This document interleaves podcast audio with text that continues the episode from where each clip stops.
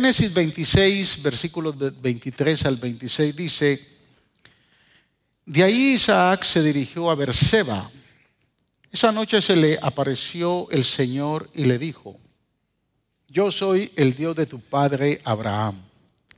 No temas, que yo estoy contigo. Por, amor a mi siervo Abraham, te bendeciré. Yo quiero que usted note esto. Dios le está diciendo a Isaac, por tu viejo es que te voy a bendecir. Escuchen hijos,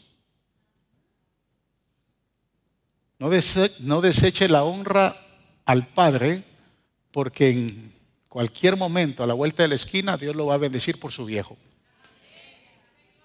Eso es lo que le está diciendo Dios a Isaac acá.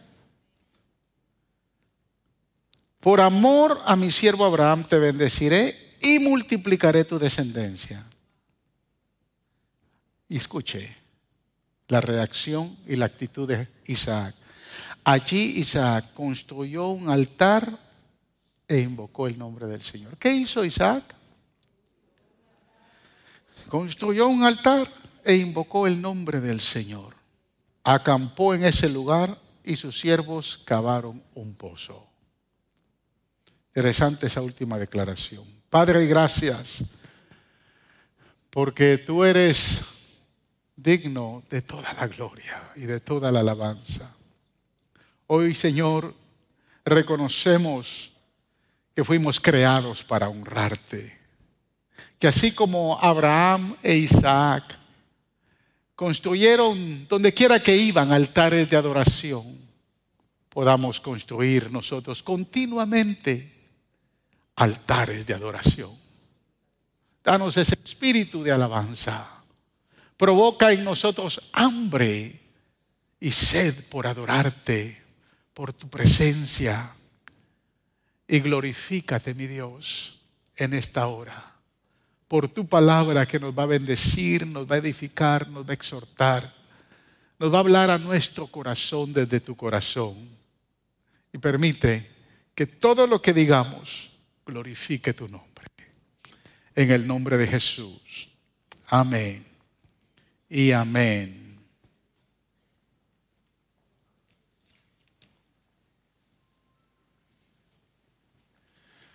Mire, en el desarrollo de la vida de Isaac podemos encontrar varias virtudes.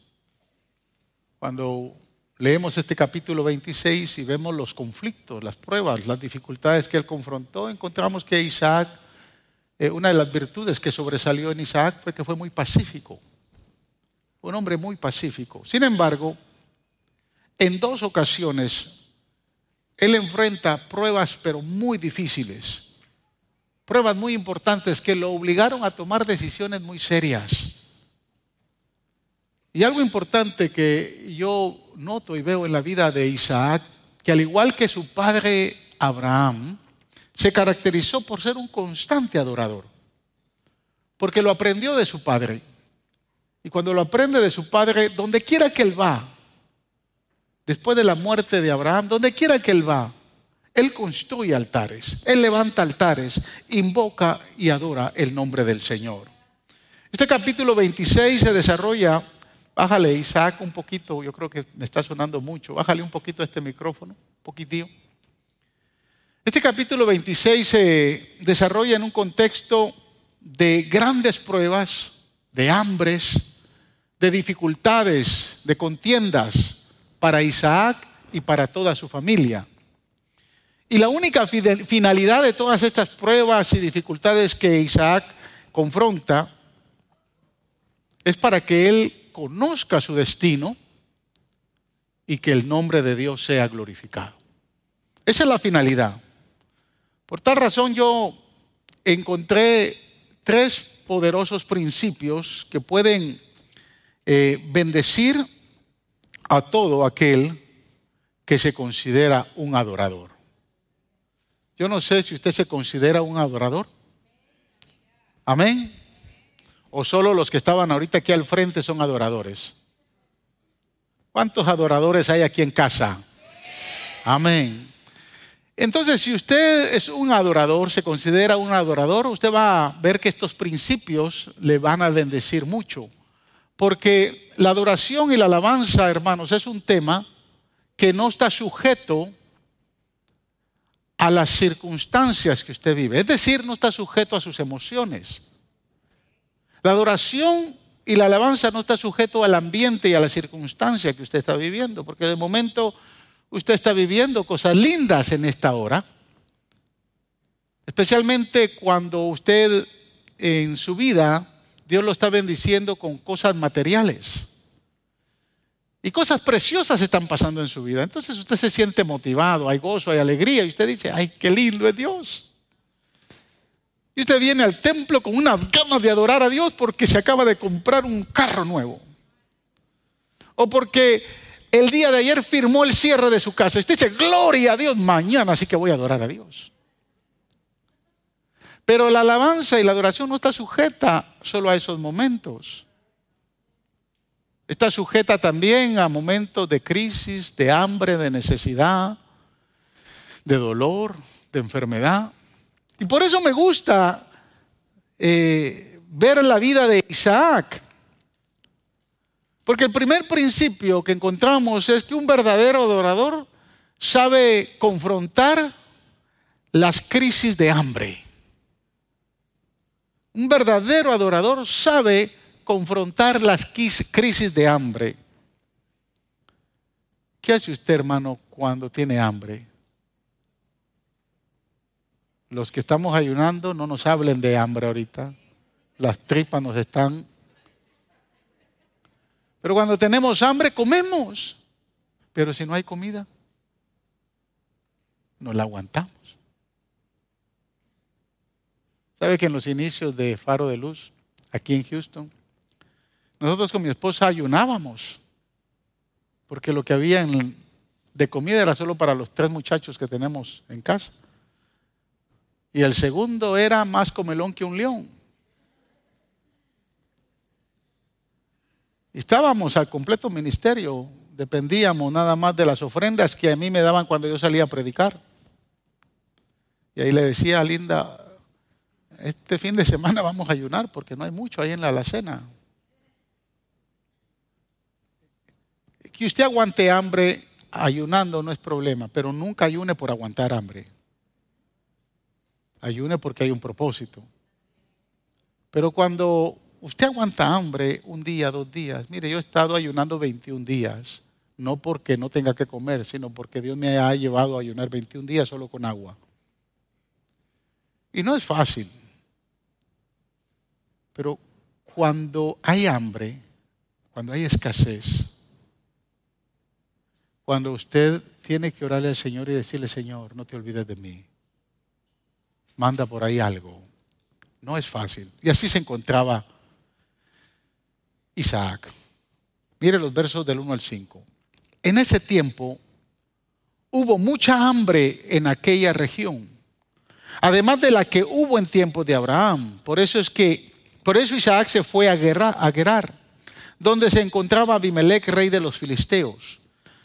Ahí el Señor se le apareció y le dijo, no vayas a Egipto Quédate en la región de la que te he hablado. En otras palabras, no cometas el mismo error que cometió tu padre. No vayas a Egipto. Vive en ese lugar por un tiempo. Sí, Señor, pero hay hambre. Aquí no hay hambre. Aquí no hay, aquí no hay alimento. Aquí lo que hay es sequía.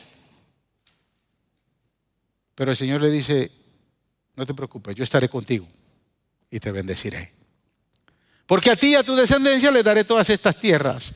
Así confirmaré el juramento que le hice a tu padre Abraham. Multiplicaré a tus descendientes como las estrellas del cielo y le daré todas estas tierras. Imagínense que a usted le digan, te voy a dar todas estas tierras y lo único que hay es tierra seca. Qué bonito lo que me estás dando, Señor. Por medio de tu descendencia todas las naciones de la tierra serán benditas. Porque Abraham me obedeció y cumplió mis preceptos y mis mandamientos, mis normas y mis enseñanzas. Mire, a pesar de que Isaac había recibido eh, la promesa del pacto después de la muerte de Abraham y Abraham se la había dado, todavía él no tenía una confirmación directa de parte de Dios. Todavía Dios no le había hablado. Abraham le había dicho, mira, Dios me habló, nos dijo que esta iba a ser nuestra tierra, que grande iba a ser nuestra descendencia, que nos iba a bendecir y nos iba a multiplicar. Y eso lo había escuchado Isaac de su padre, pero directamente todavía no lo había escuchado de Dios. Y esta confirmación que leímos ahí, cuando Dios entonces le confirma el pacto, llega en un momento difícil, en un momento bastante crítico en la vida de Isaac.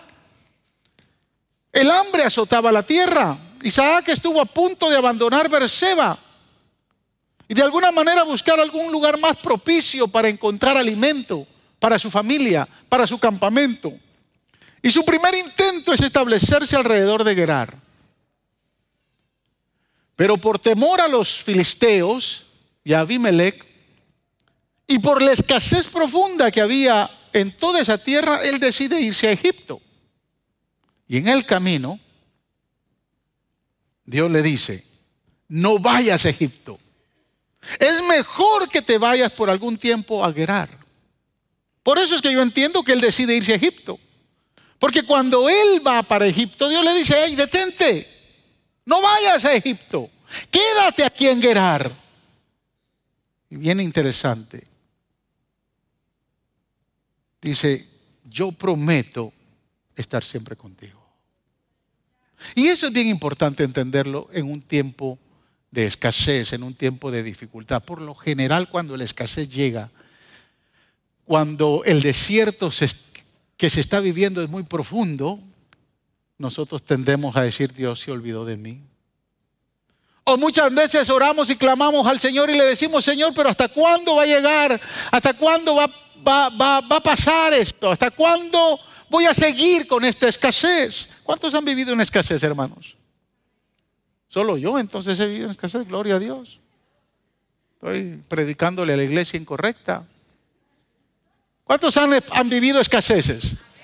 Amén. Yo no sé usted cómo usted se ha relacionado con la escasez, pero yo he visto mucha gente llorando, clamando, confundidos, pensando, ¿será que Dios existe? Porque una cosa es que usted no tenga para comer para usted, pero otra cosa es que usted no tenga para comer para sus hijos. Y ahí se complica el problema. Cuando usted sabe que no tiene para sus hijos. Y en tiempo de crisis, mis amados hermanos, quiero decirle que los verdaderos adoradores saben escuchar la voz de Dios. ¿Me escuchó? Ahora escúcheme. El verbo escuchar en hebreo es el vocablo shama, que literalmente significa obediencia. Eso es lo que significa escuchar, obediencia. En el judaísmo, en la religión judía, el genuino escuchar es sinónimo de obedecer. Es decir, si una persona no obedece, se entiende que esa persona no escuchó, no, no oyó. Y fíjese que es práctico, porque cuántas veces usted le tiene que decir a sus hijos, hace esto, mira, quiero que hagas esto. Sí, ahorita.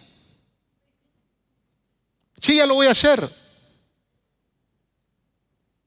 Y usted vuelve la segunda vez, pero te dije que hicieras esto. Sí, ya, ya, ya te escuché. Y la tercera vez, te dije que hicieras esto. Ya te escuché. No, no escuchó, porque no obedeció. Escuchar es obedecer. Y a Dios le gusta que cuando se le escuche, se le obedezca. Por eso es que Él dice, mis ovejas conocen mi voz. Porque las ovejas que obedecen entienden la voz de Dios, porque saben que no hay que tardarse para hacer las cosas. No sé si usted me está explicando, me está, me está entendiendo. Es que Dios me dijo que hiciera esto. ¿Y cuándo lo vas a hacer? ¿Cuándo lo va a hacer? Era importante que cuando se escucha la voz de Dios se obedezca. No es una opción, no es una elección, es un mandamiento. Y observe lo que Dios le dice a Isaac. Verso 2. Ahí el Señor se le apareció y le dijo, no vayas a Egipto, quédate en la región de la, de, la, de la que te he hablado. Y yo me imagino aquí como tanto usted como yo, Isaac, peleando con Dios. Sí, Señor, pero aquí no hay comida. Aquí lo que abunda es, el hambre. La tierra está seca, está árida. Entre más yo siembro, menos hay, porque la, la, semilla se seca, no crece nada. Y Dios le dice, hay crisis donde vives. No hay comida donde vives. Tu familia está en riesgo. Tu futuro está en riesgo. Pero quédate donde estás. ¿No le ha pasado a usted? Ya las cosas como que no están bien en esa iglesia. Sí, pero quédate donde estás. ¿Sabe cuánta gente se mueve de un lugar a otro? Simplemente porque busca un nuevo porvenir. Y no estoy diciendo que eso no le ha pasado a usted a mí en el momento cuando usted entendió que era la dirección de Dios y que como dirección de Dios usted sabía que estaba cumpliendo un propósito y un objetivo. Pero si usted se va a mover de un lugar a otro solo por hambre, escuche las palabras del verso 3 al 6. Vive en este lugar por un tiempo, yo estaré contigo y te bendeciré. ¿Cómo, Señor? ¿Cómo me vas a bendecir? ¿Cómo, Señor, vas a resolver esto? O sea, a, nuestro, a nuestra mirada tan limitada que a veces tenemos, cuestionamos a Dios. Yo estaré contigo y te bendeciré porque a ti y a tu descendencia le daré todas estas tierras. Así confirmaré el juramento que le hice a tu padre Abraham. Multiplicaré a tus descendientes como las estrellas del cielo y le daré todas esas tierras. Por medio de tu descendencia, todas las naciones de la tierra serán benditas, porque Abraham me obedeció y cumplió mis preceptos y mandamientos, mis normas y mis enseñanzas. Es importante que ahora escuches, obedezcas, quédate aquí en Gerar, yo te voy a bendecir. O sea, en medio del hambre y la necesidad que estás confrontando, Dios le dice, no vayas a cometer el error que cometió tu padre de bajar a Egipto, de ir a buscar recursos donde no, donde no se pueden encontrar, de ir a lugares donde yo no quiero que pises y que, que te metas en lugares donde yo no quiero que entres. Quiero que te quedas donde yo te estoy diciendo que te quedes, porque es ahí donde yo te voy a bendecir, es ahí donde yo te voy a multiplicar, es ahí donde vas a ver mis promesas cumplidas. Porque si crees y me obedeces, yo estaré contigo, te bendeciré, te multiplicaré. Y observe la bendición que Isaac se hubiera perdido si baja a Egipto y no obedece. Cuando usted no le obedece a Dios y hace otras cosas, usted se pierde grandes oportunidades. Mire la bendición que se hubiera perdido Isaac en medio de la sequía y del hambre. Versos del 12 al 13. Isaac sembró en aquella región. ¿Cómo estaba la tierra? Árida, estaba seca, pero tuvo fe y dijo, aquí voy a sembrar. Isaac sembró en aquella región y ese año cosechó al ciento por uno. ¡Wow! Porque el Señor lo había bendecido. Así Isaac fue acumulando riquezas hasta que llegó a ser muy rico. ¡Wow! Ahora recuérdese que al principio él le dice a Isaac, yo te voy a bendecir por amor a tu viejo. Cuando Isaac empezó a sembrar, la tierra estaba árida y seca. Y Dios dijo, yo hice un pacto con Abraham. Este muchacho yo lo voy a prosperar porque hubo un pacto. Hubo alguien que se entregó. Escuchen padres, entréguense a Dios para que sus hijos sean bendecidos. Y el día de mañana, cuando sus hijos sean bendecidos, va a ser producto de su fidelidad, de su integridad, de su entrega, de su alabanza, de su servicio a Dios. Es importante. Pero escúchenme, hijos, que cargan el legado de gracia de sus padres. No se la crea que porque usted es bonito, porque usted trabaja. Hay un viejo que está detrás que por amor a él usted está siendo bendecido. No desprecie. Y no piense que es porque usted es un chulo o un, un niño bonito, ¿no? Los pronósticos de agricultura indicaban que ninguna siembra sería factible dado a la sequía que asolaba la región. Ninguna siembra se daba. Pero Isaac sembró. Confió en Dios y confió en sus promesas. Escuchó a Dios y obedeció. Le dijo, si tú dices que aquí hay que sembrar, vamos a sembrar. Aunque nadie lo crea, aunque nadie esté sembrando, aunque todo el mundo vea la tierra y la maldiga, usted bendiga la tierra donde Dios lo ha puesto. Porque esa bendición, al sembrar, usted va a cosechar porque Dios se va a glorificar. Escúcheme hermanos, cuando tenemos una convicción firme de quién es Dios y le adoramos en medio de nuestra necesidad, Él abrirá las ventanas de los cielos, Él responderá con bendición de lo alto, de una manera que usted nunca se podrá imaginar. Él va a abrir las ventanas de los cielos si usted siembra donde Dios le dice que debe de sembrar, a pesar de que las circunstancias estén no a su favor. Número dos, un verdadero adorador sabe manejar los prejuicios de la envidia, porque Abraham no solo tuvo problemas de hambre, el problema del hambre lo resolvió con la bendición de Dios y se hizo muy rico, tuvo mucho ganado, muchas ovejas, alcanzó muchas riquezas, pero eso en medio de la necesidad provocó envidia. Imagínense que aquí solo el pastor Lester fuera bendecido y todos nosotros anduviéramos en miseria. ¿Cómo lo miraríamos? ¿Me está entendiendo lo que le quiero decir? ¿Cómo se confrontó? Porque el hambre la resolvió, el problema de la... ahora hay un problema mayor. Porque ahora el, único rico soy yo. El que tiene alimento en casa soy yo. El que tiene abundancia soy yo. ¿Y cómo me ve la gente? Mire el verso 14. Esto causó que los filisteos comenzaran a tenerle envidia, pues llegó a tener muchas ovejas, muchas vacas y muchos siervos. Wow. Isaac fue tan bendecido, hermanos, que incluso los filisteos se, se dieron cuenta. Es que eso no se puede esconder. La bendición de Dios en su vida no se puede esconder. Y los filisteos se dieron cuenta de toda la bendición y toda la prosperidad que Dios le dio a este hombre y provocó celos. ¿Le han tenido envidia, hermanos, por lo que tiene? ¿Le han tenido envidia? ¿Ah? ¿Sabía, hermanos, que la envidia es un mal que afecta en la mayoría de los casos al que siente envidia y no afecta a la otra persona. Observe estos versículos. Job 5.2 dice, el resentimiento mata a los necios. Decir, que si usted es un necio o un resentido, lo va a suicidar. Pero la envidia mata a los insensatos. Proverbios 14:30 dice, el corazón tranquilo da vida al cuerpo, pero la envidia corroe los huesos, destruye los huesos. Eclesiastés 4:4 dice, vi además que tanto el afán como el éxito en la vida despiertan envidias.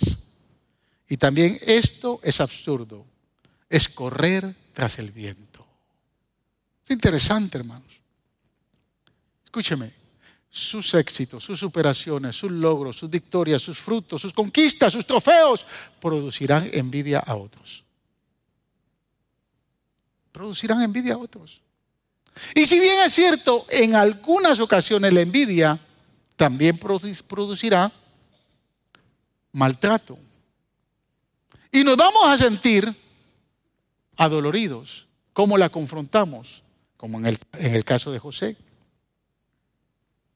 Pero hay algo que tenemos que tener siempre presente. Mire esta escritura, Hechos 7:9. Por envidia los patriarcas vendieron a José. ¿Por qué lo vendieron? Por envidia. Cuando dice los patriarcas son los hermanos de él. Lo vendieron a José como esclavo, quien fue llevado a Egipto. Pero, pero, puede ser que por envidia alguien lo maltrate, alguien le desee el mal, alguien haga algo en contra de usted, alguien haga algo que usted ya no prospere, que usted caiga en un pozo. Y que en ese pozo tal vez usted de momento se pueda amargar. No, sí, a un, a un hermano en Cristo por fe en Honduras es muy próspero con su negocio. Pero él me hablaba, porque yo le pregunté, wow, ¿cómo, cómo se dio el tema de su negocio? Y él me dijo, eh, ya me contó cómo empezó la historia, pero en el proceso él invitó a un hermano de él a que lo ayudara. El negocio era de él, pero el hermano lo ayudó. Y cuando el, negocio estaba próspero, ¿sabe qué hizo el hermano? Le robó todos los clientes. Se fue a otra ciudad y levantó un mismo negocio. Y este se quedó sin nada. Por envidia, alguien le puede robar lo que le pertenece. Pero no se preocupe, porque así como José, Dios va a estar con usted. No se preocupe. No se amargue. Porque no es lo que otros le hagan, es lo que usted tiene y que produce bendición en su vida. Y si usted tiene al Señor en su vida, no importa que nos quiten, nos roben. Espiritualmente a mí me han querido robar cosas y he dicho, Señor, esto está en tus manos, porque esto no es mío, es tuyo. Y a la vuelta de la esquina el Señor me lo ha devuelto y me lo ha devuelto tres veces más. Tres veces más. Porque Dios es fiel. Dios le dijo a José, yo voy a estar contigo. Dios le dijo a Isaac, yo voy a estar contigo. Mire, Mateo en su evangelio señala que nuestro Señor Jesús fue entregado también por envidia. ¿Sabía usted que él fue entregado por envidia? Mateo 27, versos 17 y 18, mire lo que dice. Así que cuando se reunió la multitud, Pilato que sabía que le habían entregado Jesús por envidia, les preguntó, ¿a quién quieren que les suelte? ¿A Barrabás o a Jesús? Al que le llaman Cristo. ¿Quiénes le tenían envidia a Jesús que lo entregaron? ¿Quiénes? ¿Los fariseos? ¿Los romanos? No. ¿Sabe quién lo entregó? Uno de los doce. Estaban ahí en el aposento alto comiendo la última cena Y Jesús, comiendo, dice, dentro de pocas horas uno de ustedes me va a entregar. ¿Seré yo Jesús? ¿Seré yo maestro? Empezaron a preguntarse. Pedro, Juan, vos Juan sos vos. No, tal vez sos vos, vos el que siempre andas ahí bravo y... Y Jesús dice, el que pone el pan. Ya Judas había puesto el pan en el plato del Señor. Se levantó y salió corriendo.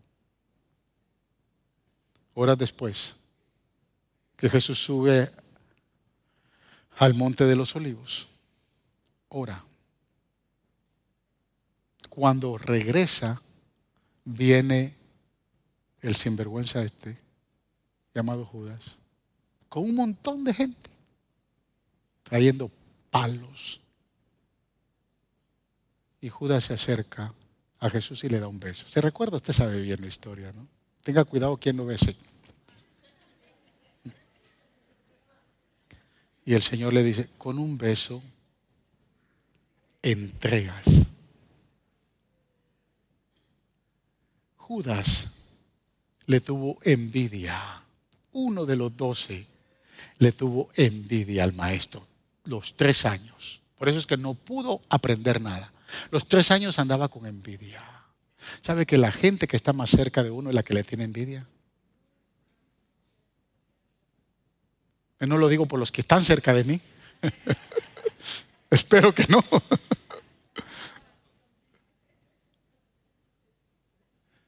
Pero la envidia no va a venir del cajero de Walmart. La envidia no va a venir por el, el, que está en la ventanilla del banco. Sí, me recuerdo yo cuando vendimos nuestra casa con mi esposa en Nueva York. Pues yo traía mucha plata, hermanos. Para mí era mucha plata. Cuando vendí mi casa, le ganamos mucho a esa casa. Entonces me dieron el cheque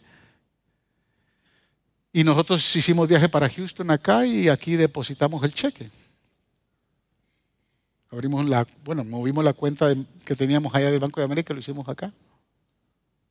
Y cuando el cajero vio el cheque me dijo, wow.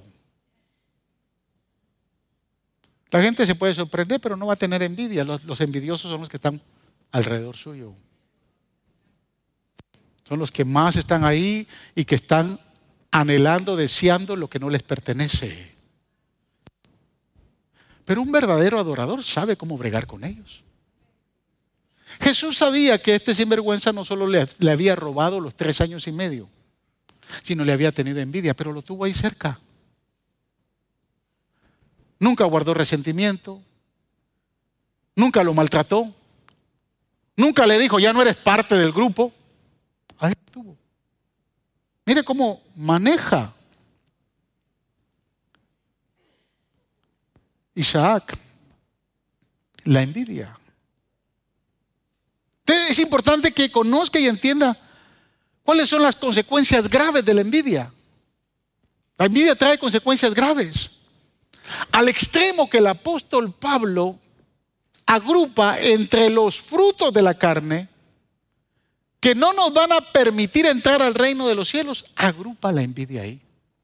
Gálatas 5:19 al 21 dice, las obras de la naturaleza pecaminosa se conocen bien. Inmoralidad sexual, impureza y libertinaje, idolatría, brujería, odio, discordia, celos, arrebatos de ira, rivalidad, disensiones, sectarismos y, y envidia. Borracheras, orgías y otras cosas parecidas. Les advierto, dice el apóstol, como antes lo hice, que los que practican tales cosas no heredarán el reino de los cielos. Deje que lo envidien. Guarde su corazón.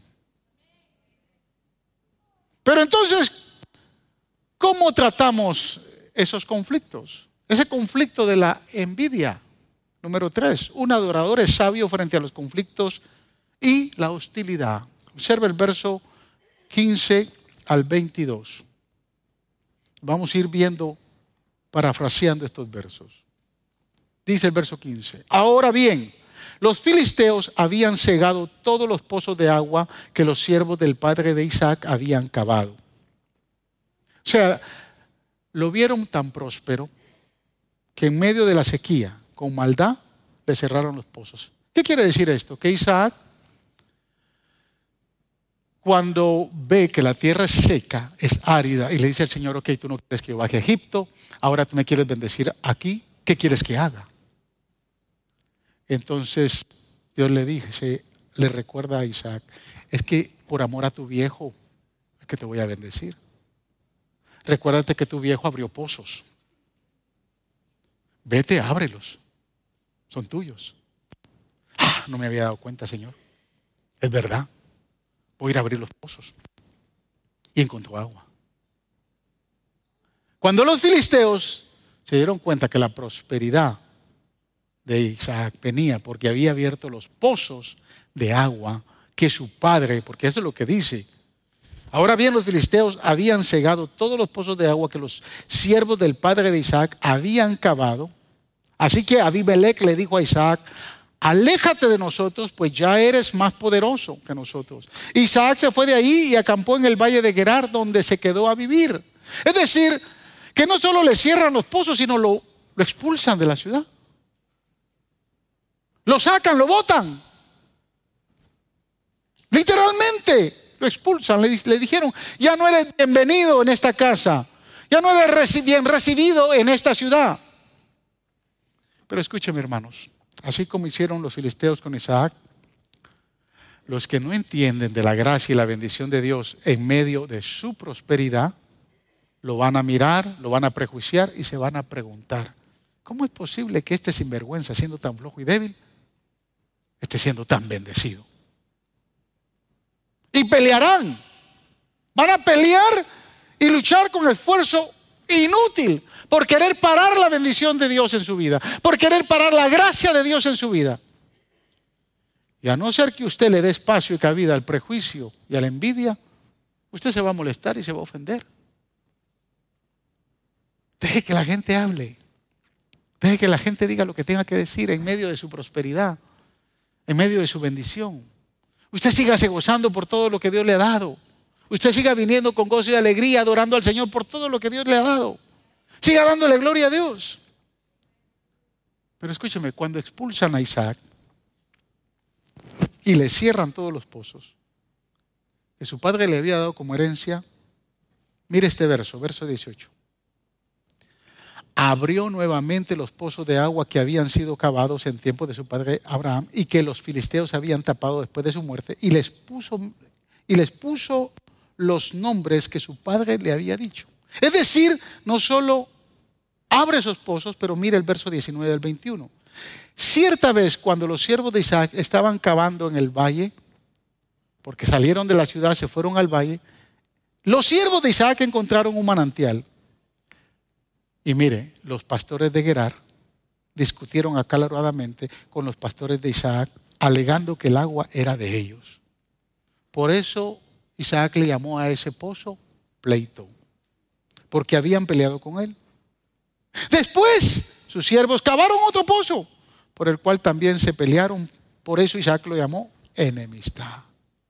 Yo le pregunto, frente a todos los conflictos que usted tiene con gente que no le desea el bien, que gente que lo quiere ver hundido, lo quiere ver maltratado, que le tiene envidia, que le quita esto, que le quita lo otro, y que no se conforma con eso, que donde si usted va por allá y Dios es bendecido, van y también le quitan eso. Y si usted va a otro lugar y es bendecido y también le quitan eso, ¿cómo va a reaccionar? Yo voy a coger una 45 y en cualquier momento me voy a echar ese.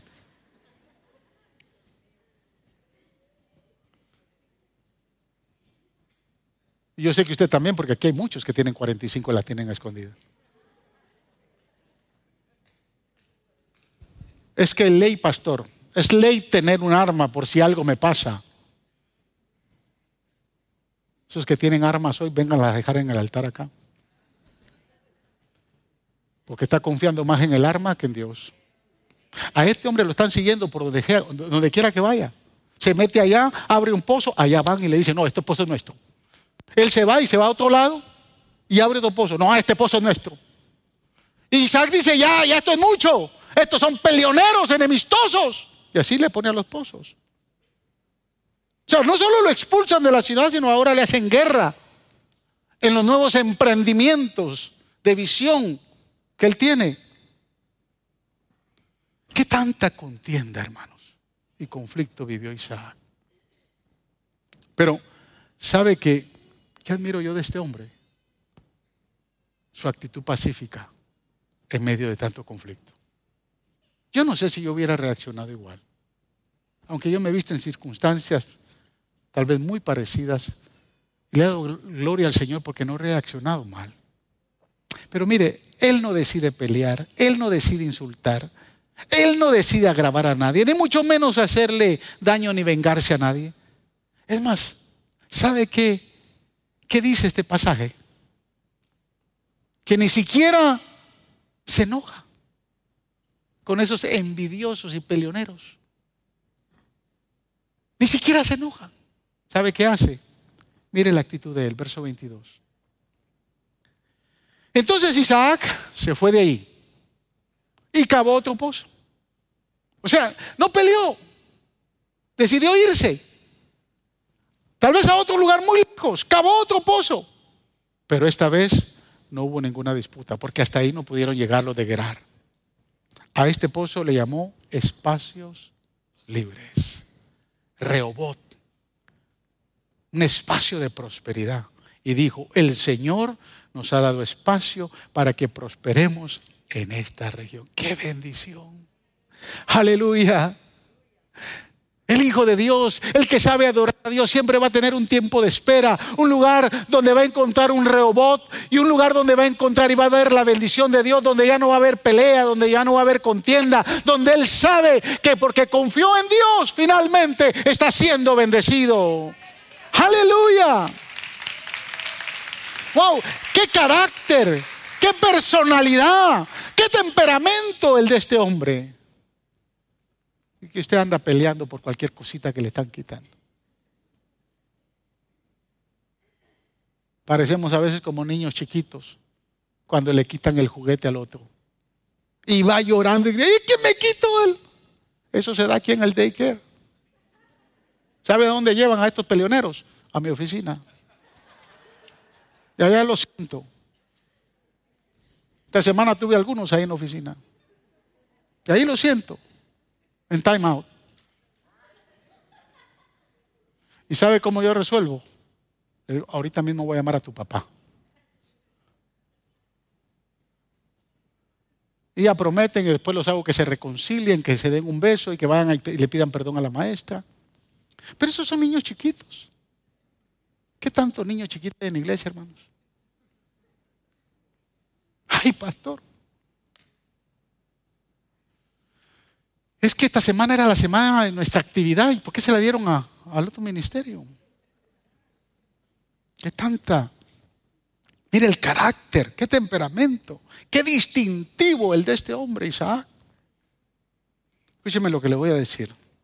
Los adoradores con un carácter bien definido conquistan espacios libres de bendición. Todo adorador con un carácter íntegro y definido siempre va a encontrar un rehobot para él. Un rehobot de abundancia.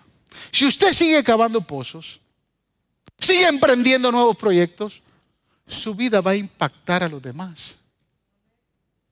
Pero no solo a los demás, va a impactar a los envidiosos que un día quisieron hacerle daño.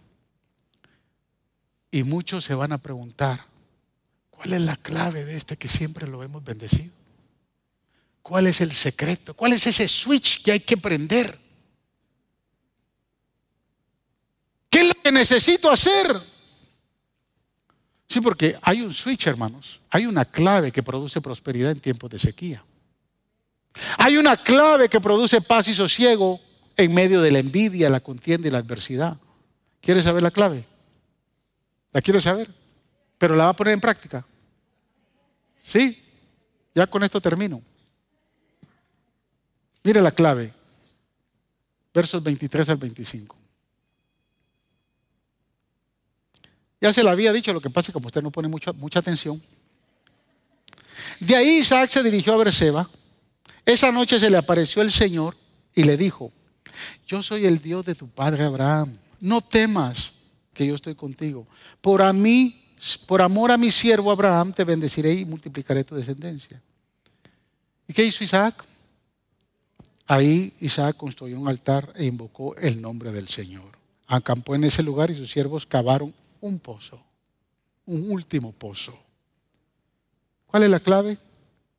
Postres en adoración y alabe a Dios. Cuando hay escasez, postres en adoración. En vez de estar, eh, eh, eh, en vez de estar con resentimiento, en vez de estar ahí dudoso y confundido, renegando, postres en adoración y adora a Dios. Que alguien tiene, le tiene envidia y, le tiene contienda y le tiene pleito y le tiene postres en adoración. Que Dios va a defender su causa. Dios va a estar con usted. Ahí está la clave. Yo, le, yo creo que yo le conté esta. Mire, a mí, la última esposa que tuvo papá, nos tuvo mucha envidia. A mí me tuvo mucha envidia. Yo me di cuenta después, a los años atrás. Nos tuvo mucha envidia a mí, a mi familia, a mis hermanos. Pero cuando yo era más patojo de lo que soy hoy, era bien patojo. Mire, yo me metí al templo. ¿Te recordás, Freddy, la iglesia de la 53? En la parte de atrás había un, cuarto. Y yo en todos los servicios me iba al cuarto. Y tuve momentos lindos de adoración. Me, entraba ahí, adoraba a Dios. Un día el pastor, hasta el pastor se molestaba porque me, me jalando a varios jóvenes. Y, el pastor dice, ¿qué, qué hacen allá Y le dije al pastor, es que usted no ha ido a ver qué es lo que hacemos. Yo le invito que la próxima vez vaya. Y él entró, ese, me recuerdo que entró una noche y se quedó sorprendido. Habíamos ya como 10 muchachos adorando a Dios. Le cuento esto porque en ese tiempo yo trabajaba con mi papá. Mi papá tenía una, una fábrica de hacer blusas, vestidos. La esposa que él tenía era modista. Y ahí en la fábrica había una señora que trabajaba con ella. Eran uña y mugre, hermanos. Siempre juntas las dos. No se separaban, para donde quiera que iban. Y yo pues obviamente ni siquiera sabía el tipo de relación y amistad que tenían. Siempre encontraba, porque como yo era el porter de la, de la, de la fábrica, yo entraba temprano en las mañanas a barrer, a limpiar, a lavar los baños. Fíjese que ahí solo trabajábamos dos hombres y como 40 mujeres. Imagínense cómo estaba ese baño de las mujeres. ¿Qué no encontraba yo en los basureros ahí? O sea que yo me dedicaba a trabajar. Los años pasaron. Con el tiempo los años pasaron. Yo me alejé un poco de mi papá por motivos de trabajo y por otras cosas que sucedieron. Y a los años yo llegué a ser pastor. Le hablo en el año 90, finales del 89, 90.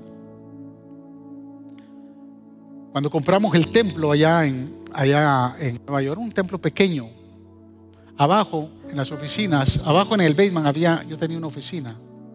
Nosotros habíamos empezado con una escuela de música y escuela de cántico y lo empezamos a publicar en periódicos cristianos de la ciudad. Entonces gente llamaba.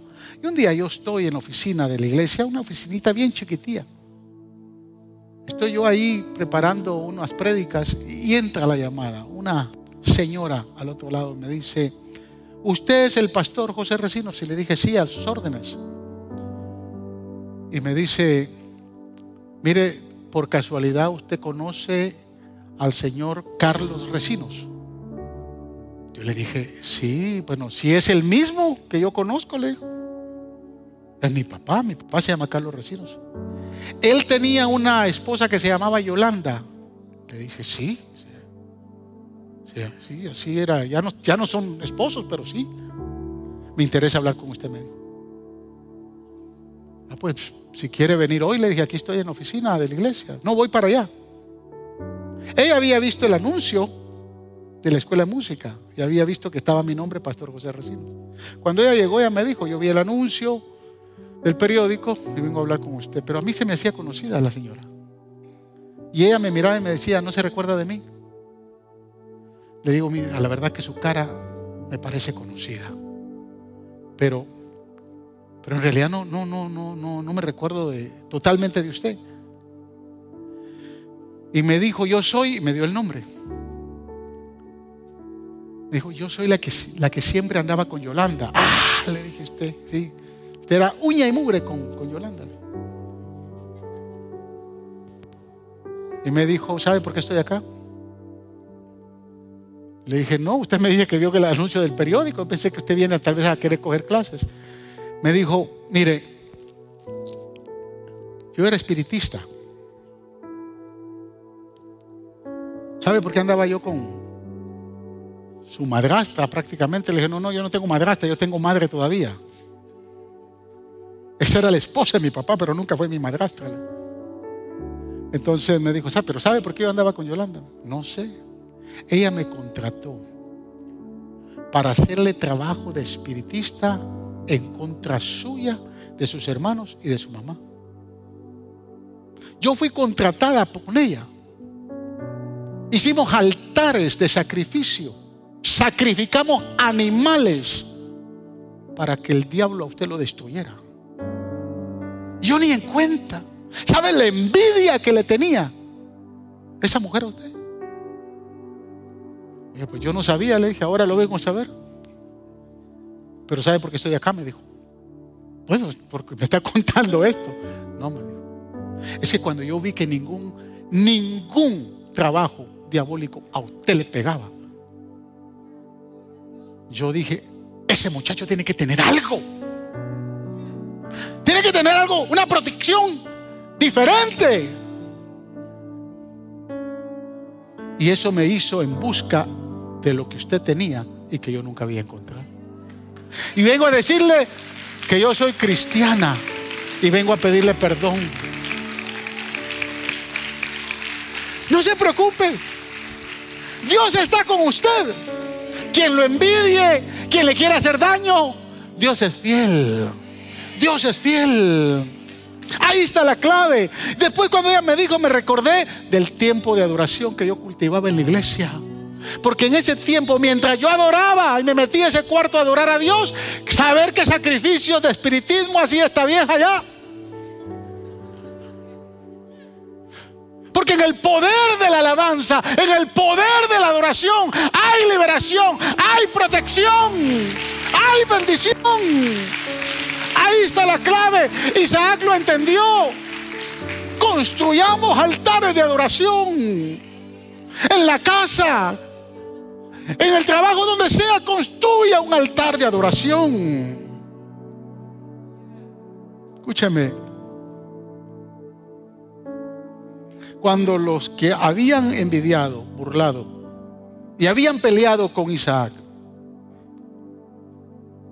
se dieron cuenta, fueron a buscarlo. Versos 26 al 31 dice, cierto día, Abimelech fue a ver a Isaac desde Gerar. Llegó acompañado de su consejo, de su consejero Ahusat y de Ficol, el jefe de su ejército. Mire con quién iba Abimelech. Era, iba con los pesados de su gobierno. Isaac les preguntó, si tanto me odian que me echaron de su tierra, ¿para qué vienen a verme? Eh, mire estas palabras. Wow nos hemos dado cuenta de que el Señor está contigo, respondieron. ¿Sabe qué me dijo la esposa de mi papá el día que murió papá? Fue al funeral. Yo hice un funeral aquí en Nueva York y el otro lo hice en, Guatemala. Pero en el funeral lo hice en la iglesia de, de mi mentor, de mi pastor allá. Ella llegó y se acercó a mí y me dijo, José, quiero pedirle perdón. Y le doy gracias a Dios. Dios a usted lo ha bendecido y lo ha prosperado.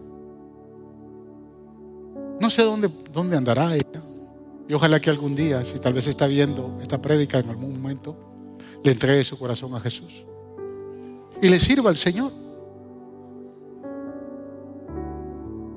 Abimelech y sus consejeros le dijeron, nos hemos dado cuenta de que el Señor está contigo, respondieron. Hemos pensado que tú y nosotros deberíamos de hacer un pacto, que lo van a buscar para aprovecharse. Hemos pensado que tú y nosotros deberíamos de hacer un pacto respaldado por un juramento. Ese pacto será el siguiente. Tú no nos harás ningún daño ya que nosotros no te hemos prejuiciado, sino que te hemos tratado bien y te hemos dejado ir en paz. ¿Será que lo trataron bien? Como que cuando le dicen a, usted esas palabras le va a arder en el corazón, ¿no? Pero mire lo que le dicen. Ahora el bendecido del Señor eres tú. Isaac les preparó un banquete y comieron y bebieron. Wow. Isaac no les guardó resentimiento, ni rencor, ni odio. Lea el verso 31 conmigo. A la mañana siguiente se levantaron muy temprano e hicieron un compromiso mutuo. Luego Isaac los, despidió y ellos se fueron en calidad de amigos. Wow. Cuando los que lo han envidiado, burlado, peleado con usted, lo busquen, responda de la misma manera. Actúe de la misma manera. Convierta la ocasión en un momento de gran celebración. Perdone al que tiene que perdonar. Reciba al que tiene que recibir. Y bendiga al que tiene que bendecir. Hágalo.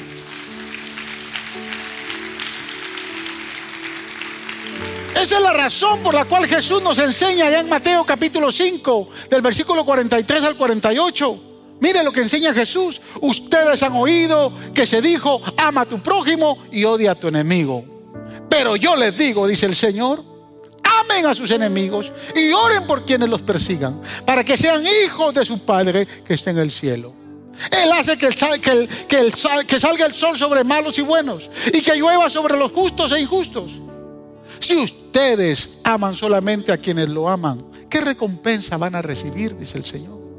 ¿Acaso no hacen eso hasta los recaudadores de impuestos, o sea, los publicanos y pecadores? Y si saludan a sus hermanos solamente, ¿qué más hacen ustedes? ¿Qué demás hacen ustedes? ¿Acaso no hacen esto hasta los gentiles? Y mire, Jesús dice, por tanto, sean perfectos, así como su Padre Celestial es perfecto. Aleluya. Qué linda actitud de Isaac. Celebró con sus enemigos, con los que le desearon hacer mal. No guardó ningún resentimiento. Pero mire, hay una final bendición por la cual Dios recompensa la actitud de Isaac. Versos 32 y 33. Aquel mismo día, los siervos de Isaac fueron y le informaron acerca de un pozo que habían cavado. Y le dijeron, hemos encontrado agua. Isaac llamó a ese pozo juramento. Por eso la ciudad se llama Berseba hasta el día Quiero darle un contexto histórico porque esto lo dice la Biblia en un minuto. Berseba es una de las ciudades más prósperas, más bendecidas, más ricas, más fructíferas de Israel. Cuando usted va a Berseba se va a encontrar una ciudad muy distinta a lo que es tal vez el sur de, de Jerusalén, donde ve usted mucha tierra desértica. En medio de esa tierra desértica, Berseba es una ciudad muy bendecida. El día de hoy, todas las ciudades de los filisteos, que por tantos años el pueblo de Israel peleó, hoy, por esta bendición de pacto y de juramento, son las ciudades del oeste de Israel que dan al, Mediterráneo y son las ciudades más prósperas y más bendecidas. Ahí no entra ningún terrorista. Es territorio A, totalmente israelí. Es precioso ir desde, desde la Galilea hasta el Líbano, por toda el área. Y cuando uno vaya y entiende este contexto bíblico, uno dice, wow, hasta el día de hoy, ese pacto con Isaac se confirma. Se confirma. Pacto de bendición.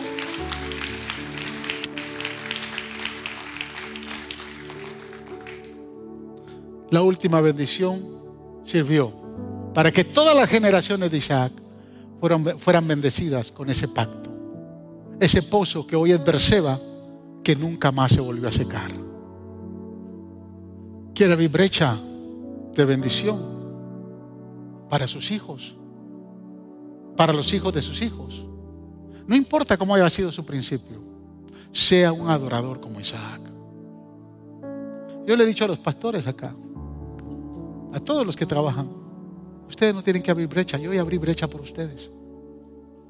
Si ustedes quieren caminar sobre esa bendición, gloria a Dios. Si no quieren caminar, pues vayan a abrir brecha a otro lado y van a ver lo, lo duro que es abrir brecha. Pero quieren caminar sobre la bendición de Dios.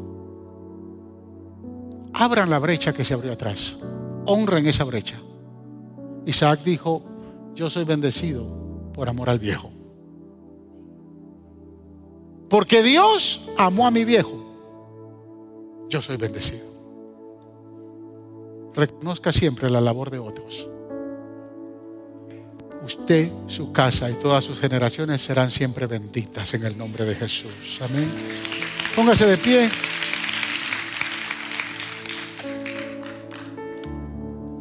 Gracias Jesús.